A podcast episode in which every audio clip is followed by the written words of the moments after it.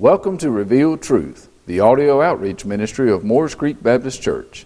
I am Pastor Roger Barnes, and I invite you now to join me as we open the Bible, God's revealed truth.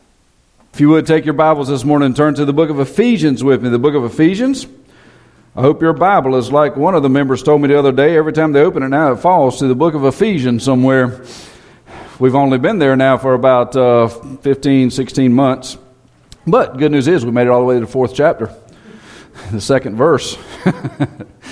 My wife told me the other day she sure wish I'd go ahead. She's almost memorized the first six verses of the fourth book of Ephesians. And I said, Now you're catching on to my plan.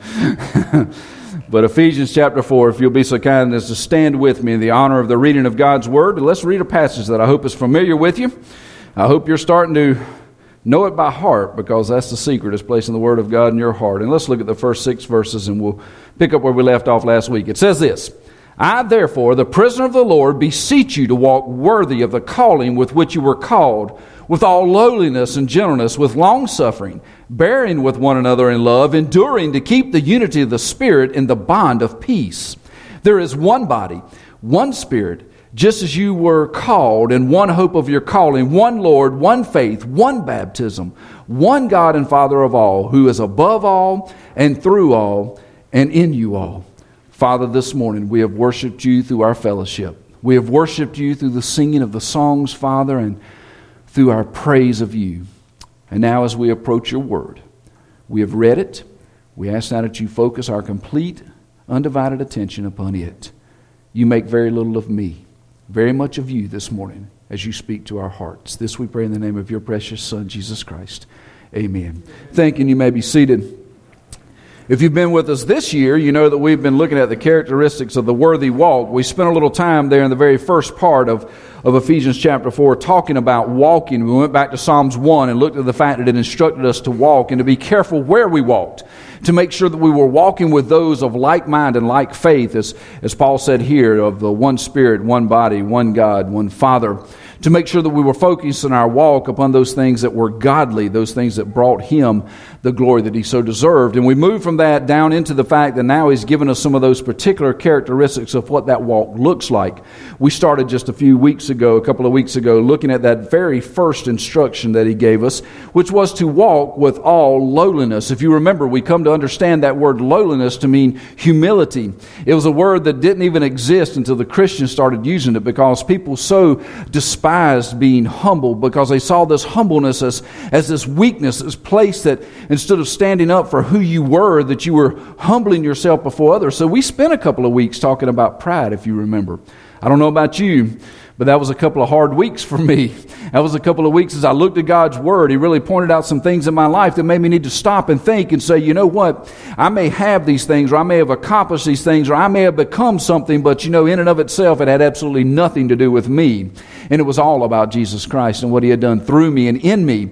And really, we looked at that pride, and we decided that that pride, if you remember, was what really caused the first sin. And it's really the heart and the root of all sin today. Because pride set us up as wanting to be our own God and not follow the leadership of, of God, our Father, the only God. Pride really puts us at odds with God because we think that we are equal to, as Satan did, God. If you remember, Satan was cast from heaven because he wanted to be God. He was proud. He was really proud. We moved from there looking at humility. We spent a couple of weeks really looking at the backside of that coin where we had looked at what pride was and what we shouldn't be, and we stepped into the side of the coin to start looking at that humility. And we talked about some things about humility. And last week, if you remember, I pointed out that the first thing that you need to make sure you understand about you and your Christian walk or about being humble in it is you need to know who you are in the grand scheme of things. You need to understand exactly who you are. For the Bible even tells us without being humble, we're not even saved. For he says to be humble, you must come. You must admit that you aren't all that. You must come and say, God, I've really messed up. I've really sinned against you. The only thing that I could be proud of and shouldn't be proud of is the fact that I'm a really great sinner. You've really got to come before Christ humble and say, you know what? I've tried it my way, and look where it's got me. You know, the only thing that I need now is you, Jesus, and you need to fall at your feet humbly. He says, as a child, as a child comes seeking that, gift, that protection, that salvation in our case, to be saved. So we're to come humbly. So we're supposed to stop and look at who we are. I love a statement that C.S. Lewis made, and I saw this uh, in a book I happen to be reading this week, uh, Mere Christianity. And uh, if you've never read that book, you might want to go back and read it. It's a, it's a really neat book. We know C.S. Lewis for the Chronicles of Narnia and the movies and those sort of things, but you know, he wrote a lot of stuff outside of that. And this particular book was written at a time whenever a war was going on, and he actually was on the radio. They'd asked him to go on the radio and, and say some things to bring some peace and comfort to those. And what he reached for was the Bible. And he went on and talked about who, who Jesus was in his life, really, is what that book is, is, is these radio messages, so to speak. And there was a statement that he made about humility.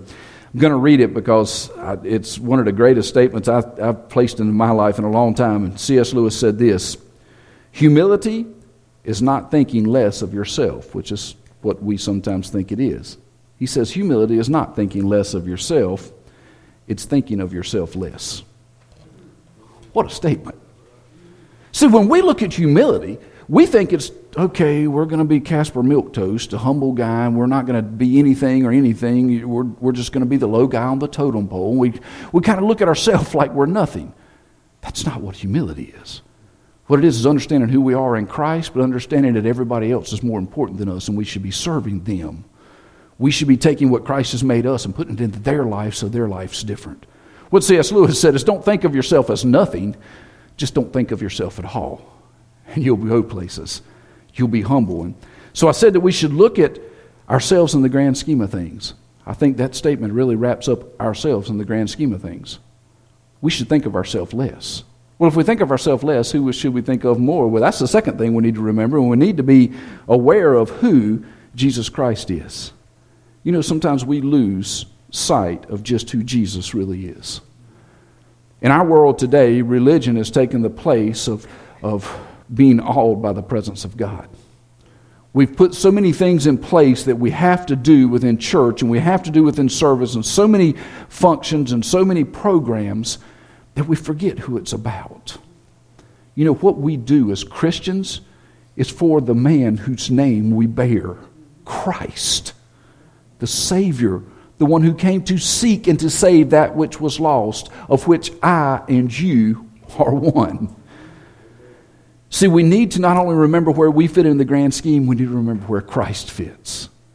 Christ is what it's all about. Matter of fact, 1 John, the book of 1 John, talks about who we are in Christ and what we should be in our walk every day because of who Christ is. 1 John chapter 2. If you're not familiar with 1 John, start flipping towards uh, Revelation and you'll pass it right before you get there.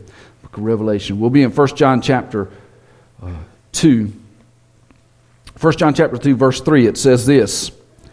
Now, now by this we know that we know him.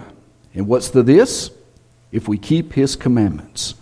First and foremost, to know who Christ is, it should show up in your life. If you really understand who Jesus Christ is, your life should be different. It shouldn't just be different on Sunday morning, shouldn't just be different on Wednesday night, Shouldn't just be different when you see the pastor down the aisle at the grocery store as you're getting ready to turn in an aisle you shouldn't be on in the first place. And you kick it in high gear saying, Man, I don't know how I got on this aisle as you see the pastor going by the end. It should always be different. See, if we know, if we know who Christ is, we're going to keep his commandments. He goes on to say, He who says, I know him, I know him, and does not keep his commandments, he's a liar. Did you read that? To say, I know him, but to live like you don't makes you a liar. And he says, not only are you a liar, the truth is not even in you. That's a statement that ought to make you back up and punt. That ought to make you look at what you did yesterday. Because to raise your hand and identify as a Christian, yet not to live the example of a Christian, makes you out to be a liar, and there's no truth in you. That's a scary thought. Scary thought. But he goes on. He says, But whoever keeps his word, his, being capitalized, his word, truly the love of God is perfected in him. By this we know that we are in him. He who says he abides in him ought also himself to walk just as he walked. You want to know how to know you're a Christian? Look at your walk. You hear the statement all the time we're not to judge what anybody else does. You know my feelings on that. We're not to put on a wig and get a gavel and a robe and sit at a stand and judge you to heaven or hell. No. But when I look at your life, I should be able to judge whether or not you're a Christian by where your feet are planted. You should be able to look at my life and say, Pastor, you're either on the path or you're off the path. There's no in between. You should be able to look at that one that calls himself a Christian and you should be able to see Jesus Christ in him. If you don't see Jesus Christ in him, the Bible says he's lying about who he is.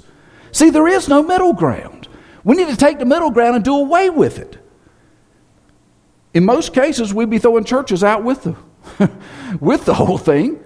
But we need to do what we need to do to look like Jesus Christ. Is it easy? Absolutely not. It starts with that humility of where you are, understanding that you only are who you are because of what Christ did for you, and then understanding who Christ is, what Christ should look like in your life. I find it very interesting. I don't know if you've ever thought about the gospel writers. As I was studying this, I got to thinking some of the greatest men in the Bible are some of the most humble men I've ever met in my life. Have you ever thought about the gospels? Have you ever thought about how they talk about themselves in the Gospels? You probably haven't, because I didn't until I started studying this. I got to thinking about it. Like, for instance, I made a couple of notes. Matthew, the Gospel of Matthew. How does Matthew identify himself in the book of Matthew? Any idea? What does he call himself? A publican. Here's Matthew, one of the twelve. He says he's a publican. What's a publican? Tax collector. The hated. Now, hold on. He's writing the gospel, but when he identifies himself, it's not, I'm one of Jesus' 12. It's, I'm the lowest of the low. I'm a publican. As a matter of fact, do you remember Matthew held a feast after he came to know who Jesus Christ was? He held a feast for all the other tax collectors. Remember the story? All those tax collectors came to his house. He wanted to show them Jesus. But do you know? He never wrote about it in Matthew. I think it was Luke that wrote about it. Matthew didn't even tout his own horn at what he had done to bring others to Jesus Christ. I just find that amazing. Matter of fact, if you look, uh, Mark, the, the Gospel of Mark, Mark was actually reading, best I can understand, and what most theologians think, under the tutelage of Peter. So he's writing Peter's story, so to speak. So as he wrote this, this Gospel of Mark, he tells some interesting things about Peter. But one of the things he doesn't say, or actually two of the things that I couldn't find in there at all, were two of the greatest things that Peter, as far as I'm concerned, ever said or did in the Gospels. Number one, Jesus looked at him and said, Who do you say that I am? What was Peter's answer? You're Christ, Son of the living God. And Jesus looked at him and said, It's on that statement I will build my church. But do you realize that's not even in Mark? It's written somewhere else. Mark didn't even write the good things about Peter. Matter of fact, do you remember Peter bailing out of a boat and walking across the water? Peter bailed out, walked on the water, yet Mark never mentions it. Did you find that kind of interesting? Do you know what, part, what Mark does mention? The time that he denied Jesus three times. You starting to see a theme? you starting to see a theme in the Gospels? Let's look one more. John. John Who's poor old John to Jesus? John. You know, he never mentions his name. You know who he says he is? He's the one that's loved by Jesus. What I find interesting about the gospel writers, the guys who spent the most time with Jesus, saw the most things happen, saw him raise people from the dead, saw him heal bodies, to, uh, just the miracles of feeding folks, all those things that they saw. They could have stood up and said, I was there when Jesus raised him from the dead. I was there when he fed the 5,000. Did you know what they said about themselves? I was there when Jesus was headed to the cross, and I didn't have the courage to say that I even knew him. Humility. These gentlemen understood that they were nothing apart from a man named Jesus. You know, in the book of Ephesians, we get a pretty good picture of this man, Jesus. Just going to flip back over just a couple of things that we've talked about in this book of Ephesians, things that struck my heart. Ephesians chapter 2 tells us this about this man, Jesus. Chapter 2, verses 14 and 15 says, For he himself is our peace, who has made both one and has broken down the middle wall of separation, having abolished in his flesh the enmity, that is, the law of commandments contained in ordinance, so as to create in himself one new from the two, thus making peace. Says that Christ came so that those that had been separated from this gospel could now be one. He says in the 19th verse there of the second chapter of Ephesians, now, therefore, you are no longer strangers and foreigners, but fellow citizens with the saints and members of the household of God, having been built on the foundation of the apostles and the prophets. And what is that foundation?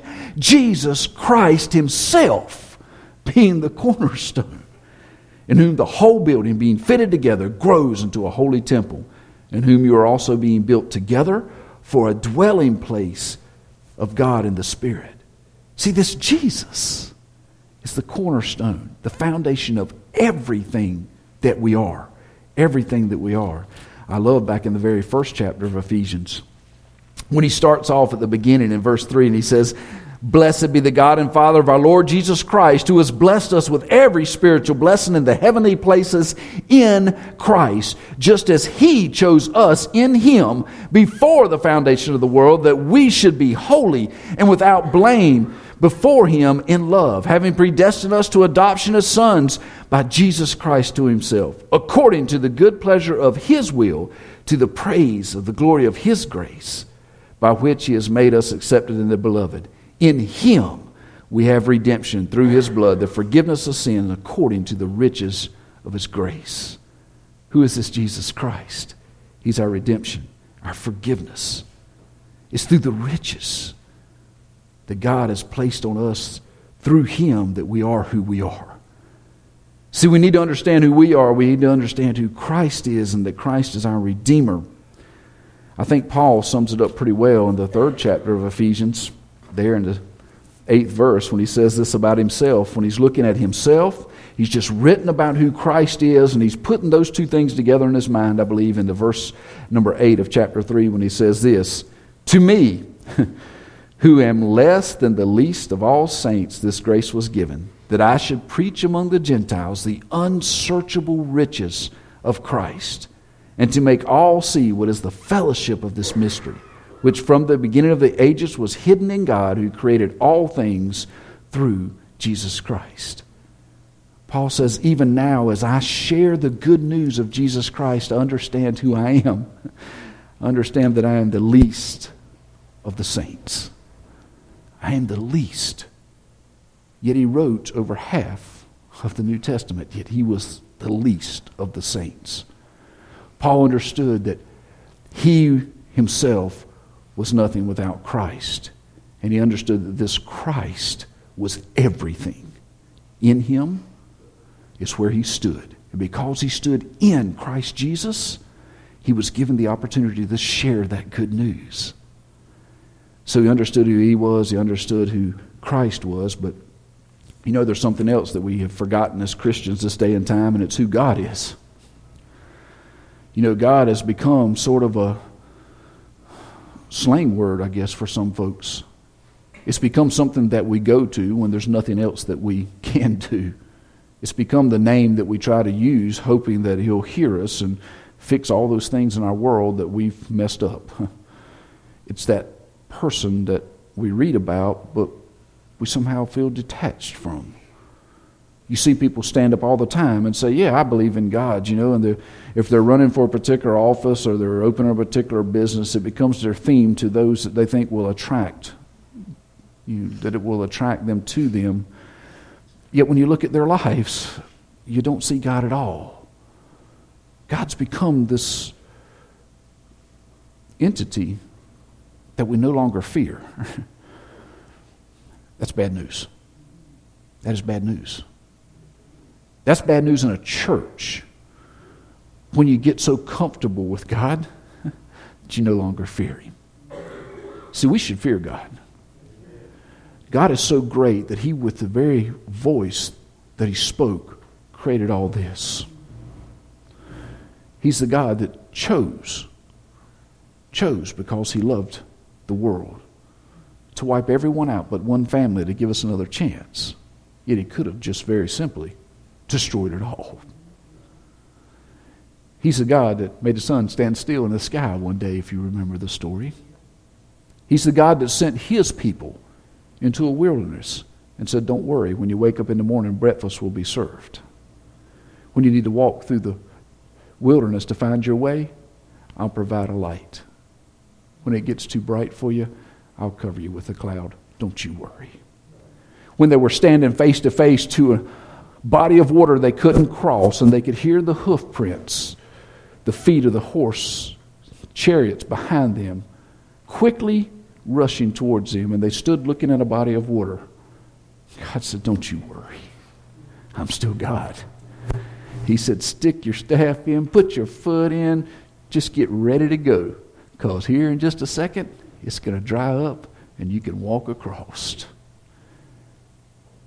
See, those aren't stories in the Bible. That's real life. That's God. That's God saying, I want you somewhere and I will take care of it if you'll be obedient. Don't you worry. When you are in Christ, you're all in. Not just from your side, from God's side also. See, God is so wonderful and magnificent that it's hard to grasp who He really is. I love what Isaiah said in Isaiah chapter 6 about him. Isaiah chapter 6, the very first verse, he says this In the year that King Uzziah died, I saw the Lord sitting on the throne, high and lifted up, and the train of his robe filled the temple. Get the picture in your head. Get the picture. Isaiah seeing God sitting on his throne. And everything that God is is filling up this temple. This magnificent God, he's seeing him. He goes on to say that, and above it, above that throne, stood seraphim. Each one had six wings. With two, they covered their face. With two, they covered their feet. And with two, they flew. And it said that one of those seraphim cried to the other, and he said, This, Holy, Holy, holy is the Lord of hosts. Why did he say holy, holy, holy? I believe he's speaking of the Trinity of God. Your Holy Father, your Holy Son, your Holy Spirit. You are all holy. He goes on to say, the whole earth is full of his glory. Everything was filled up with this glory of the Lord. And Isaiah standing there and he goes on in verse 4 he says, And the posts of the door were shaken by the voice of him who cried out, and the house was filled with smoke. Can you just see him seeing this Lord of Lords? These angelic beings worshiping, smoke filling the house. It was so magnificent that the very wall shook. And what was Isaiah's understanding in this moment in verse 5? He says, So I said, Woe is me, for I am undone. he says, Because I am a man of unclean lips. I dwell in the midst of people of unclean lips. What was Isaiah saying? I'm a sinner. I'm a sinner, and I live with a whole bunch of sinners. When he saw the magnificence of God, the first thought on his mind was, I'm a sinner. How do we know that? Because he goes on to say, For my eyes have seen the King, the Lord of hosts. When's the last time you've looked on God?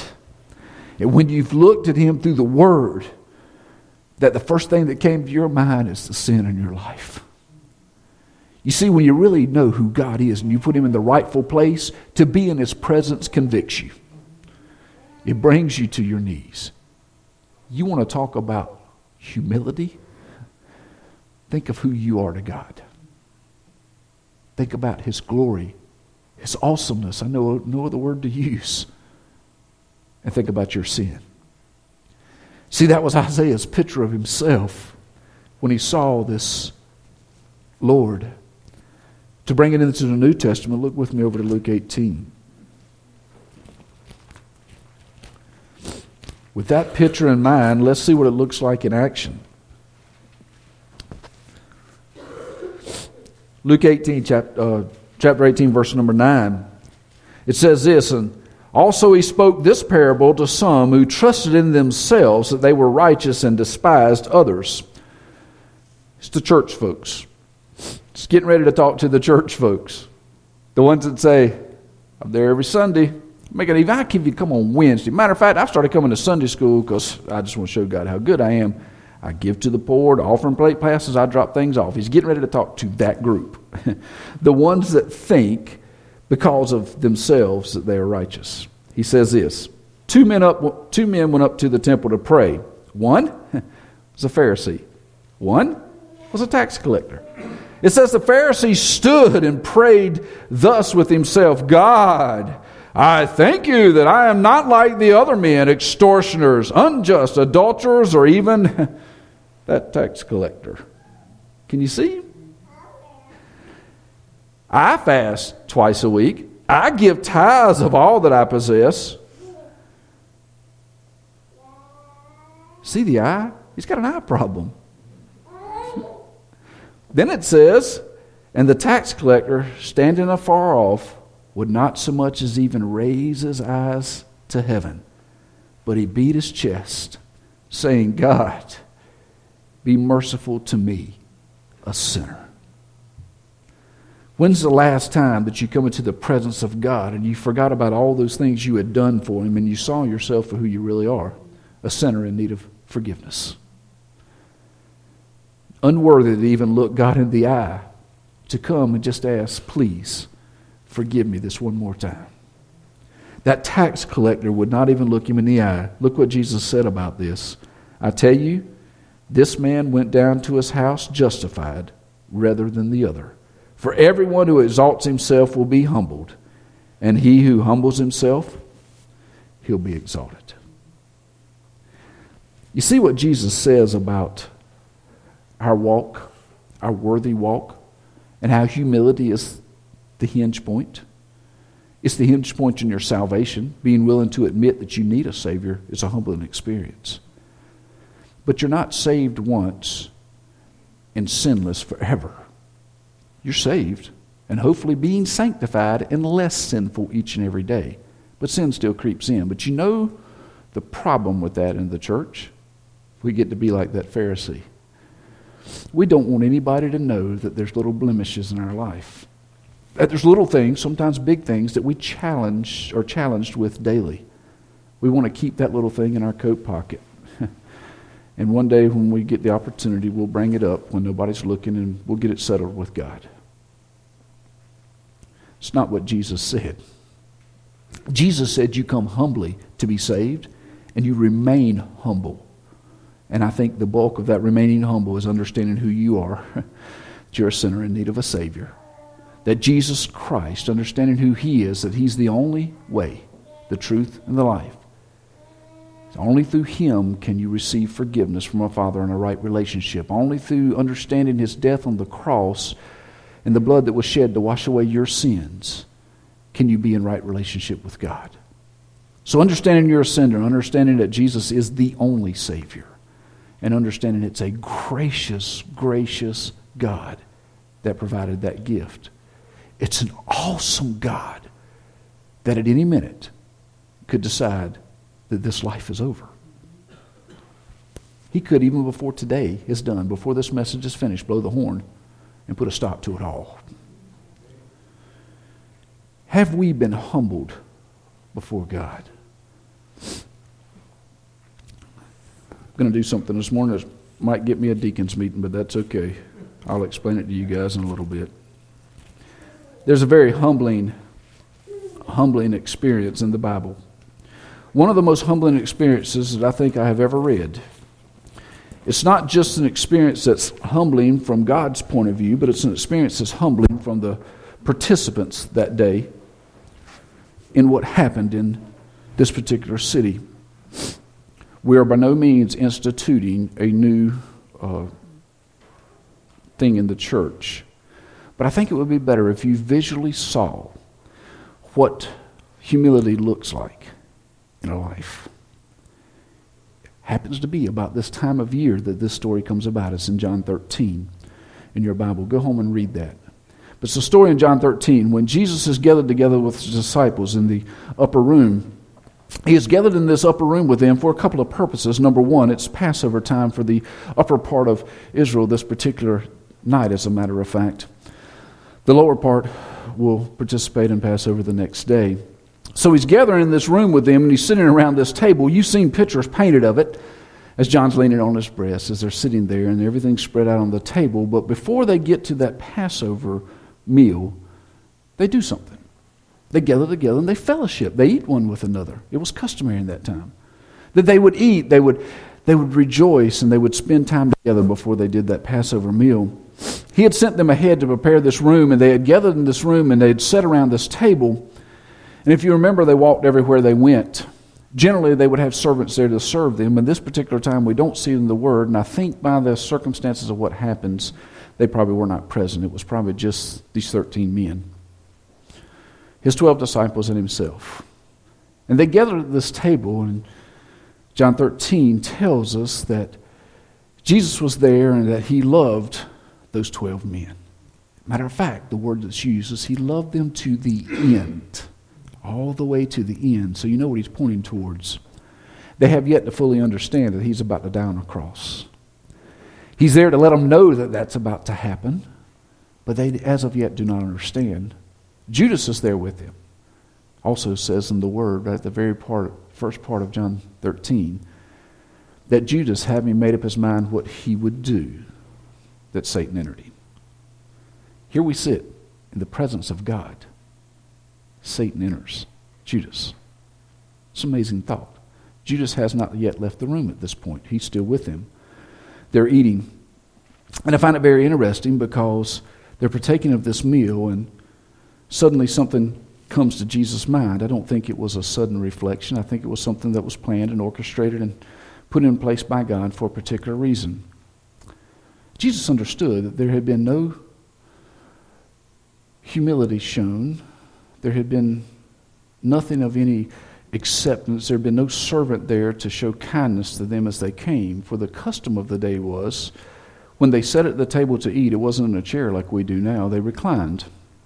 They kind of laid around this table. So as you laid at the table, your head would be one direction, your feet obviously would be the opposite. And to fit enough people in, you would most times be laying right next to someone's feet as you ate your dinner. For some, that's a disgusting thought now, isn't it? Think about your neighbor who owns the pig farm, who comes straight off the pig farm over to your house for lunch. And he doesn't own any boots. He's been working in the pig farm barefooted all day. Get the picture? Here's Jesus reclined around this table. 13 men. Nobody has been gracious and washed their feet. What does John 13 say that Jesus does? It says Jesus arose. He arose from where he was and he took off his outer garment, his cloak, and he laid it aside for a purpose. Purpose was to demonstrate to them humility, in one essence, servitude. He was about to do something for them that was going to not only be humbling for him, it was going to be very humbling for them. I'm going to you mind coming and helping me, brother? I preset this up. I didn't. Uh, I didn't want to embarrass anyone. If you'd be so kind, I'll help you up here so you don't fall off the stage or anything. I don't want to cause damage as we get started. If you'll just so kind as to sit right there for me. So it says that Jesus, out of humbleness, he removed his outer coat. He laid that coat aside, symbolizing something was about to change in what they were doing. Could you see the men that were gathered trying to figure out what is Jesus doing? This is kind of strange. Never seen this in a meal before. Maybe they were thinking he was preparing because they were going to do Passover, that he was disrobing and maybe getting ready to serve the Passover meal. And see, they were happy to be there with Jesus. They had been rejoicing in this meal together, they'd been having a good time. But it says that Jesus arose and he removed his outer coat and he took for himself a towel. And it says that he girded himself with a towel. I just happened to grab one of our towels from the back back here that we use. And it says that he took this towel and that he girded himself, which would have meant that he would have probably placed that in a belt around his waist so that there it hung with him. Could you see those 12 still trying to figure out what is Jesus doing? So he takes that towel and girds himself, and then it says that he gets this water. Customarily at the time, there would have been a pot set by the door as they entered, and that's where they would have had their feet washed, at this washing station, so to speak. So Jesus must have went over with something and took water from this wash pot. And it says that he went around to each of those disciples, and that he knelt at their feet, and that he washed their feet. I find this interesting. Judas is still there. Judas hasn't left the room at this particular time. Judas doesn't leave till after this. Jesus knelt at the feet and washed the feet of the man who was getting ready to turn him over to be murdered. Humility? Give me a break. That would be like the executioner coming to get you to cut your head off. And you say, Before you do that, do you mind if I show you a little graciousness and wash your feet? Humility beyond all example. Jesus went around this table to each of the men. It doesn't say much about 11 of the 12. Nothing, in all honesty, until he gets to a 12. This man named Peter Peter's mouth was shaped like a foot. Do you remember? Because he was constantly sticking his foot in his mouth. He was the one that, no matter the question that was answered, he was the first or asked, he was the first to jump up with an answer. I'll do it. There's no way they'll do that. I'll be there with you. There's no way I'll ever deny you. then the cock crowed three times. this is Peter. He comes to Peter and he kneels at his feet and he goes to wash his feet. And do you remember what Peter said? Peter said, You're not washing my feet. No, this is not going to happen. Why do you think Peter said that? Was it because he was embarrassed about his feet? Was his toenails painted the wrong color or something? What do you think? Wasn't that at all. I think Peter understood who he was. He understood whose presence he was in. He understood the one that should have already done this was him. that the Lord should have been reclined at the table and he should have been serving him. He thought about who he was in the eyes of Christ, who he was in that example was being served by the one who deserved to be served. So we see the humility of Jesus, but then we see the humility of Peter start rising to the surface. For Jesus looked at him, and what did Jesus tell him? If you're not washed of me, you're not one of me, in Roger's terms. You're either with me or you're without me. And Peter says, in that case, don't just wash my feet. Don't miss my head and get my hands too. And Jesus tells him, No, if you've been washed completely by me, you'll never need another bath. Occasionally, you're going to need the dust of the world knocked off. And that's all you're ever going to need again because I'm enough. Jesus knelt at each of them's feet and washed their feet humbly. Today, let that picture reside in your mind as I do that for a brother who has said he would allow this to happen. Do you think it's a humbling experience to wash someone's feet? Sit in front of a congregation and allow it to be done to you. It's humbling. It's the way we should serve God as God being the most important thing, and we are nothing. So it says that Jesus knelt down. And it says that he prepared his water and he took the basin, he took the water and he washed their feet because their feet had been dirty from the world, because they had walked so far in the dust. And that symbolizes that symbolizes us in this world. For you see, each of us no matter how good a life we live, we live in a world full of sin. No matter how good you walk, you're going to get dusty. And it says that Jesus stopped and he washed their feet. And he says that he took that towel that he had been girded with and he dried their feet, that each of them would again be clean.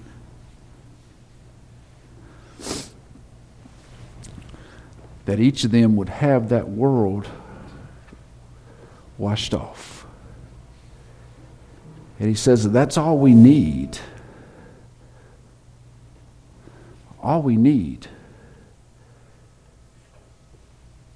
is a small washing once we know him as our Lord. So I ask you this this morning Are you covered in dust? Do you first and foremost know Jesus Christ as your Lord and Savior? If you don't, it's not your feet that needs to be washed, it's your entire body, your entire life. How does that happen? It happens by going, you know, I've messed up. There's only one way out. And the Bible tells me that one way is Jesus Christ, God's only begotten Son, who came to die on a cross for your sins. And believing that what he did was sufficient to pay for your sins. I believe it. You know why? Because God placed him in a tomb and he rolled a stone in front of that tomb. Three days later, the tomb was found to be empty. That was God's stamp of approval that what Jesus had done on that cross would pay for your sin. Every one of you. It would pay for all sins of all time. Do you know that fact in your life? Not have you heard the story, not have you read it, not have you seen it on a felt board. Do you believe it in your heart that Jesus is your Lord and Savior? If you've never made that decision, today could be the day. Today could be the day that you've been washed from the tip of your head to the soles of your feet by the precious blood of Jesus Christ. Thank you for joining us here at Revealed Truth. I would like to personally invite you to visit with us at Morris Creek Baptist Church. We're located at 3107 Union Chapel Road in Curry, North Carolina. Our Sunday school starts at 10 o'clock on Sunday mornings and is followed at 11 o'clock with our Sunday morning worship service. We also have a time of prayer and Bible study on Wednesday evenings at 7 o'clock. We look forward to seeing you soon.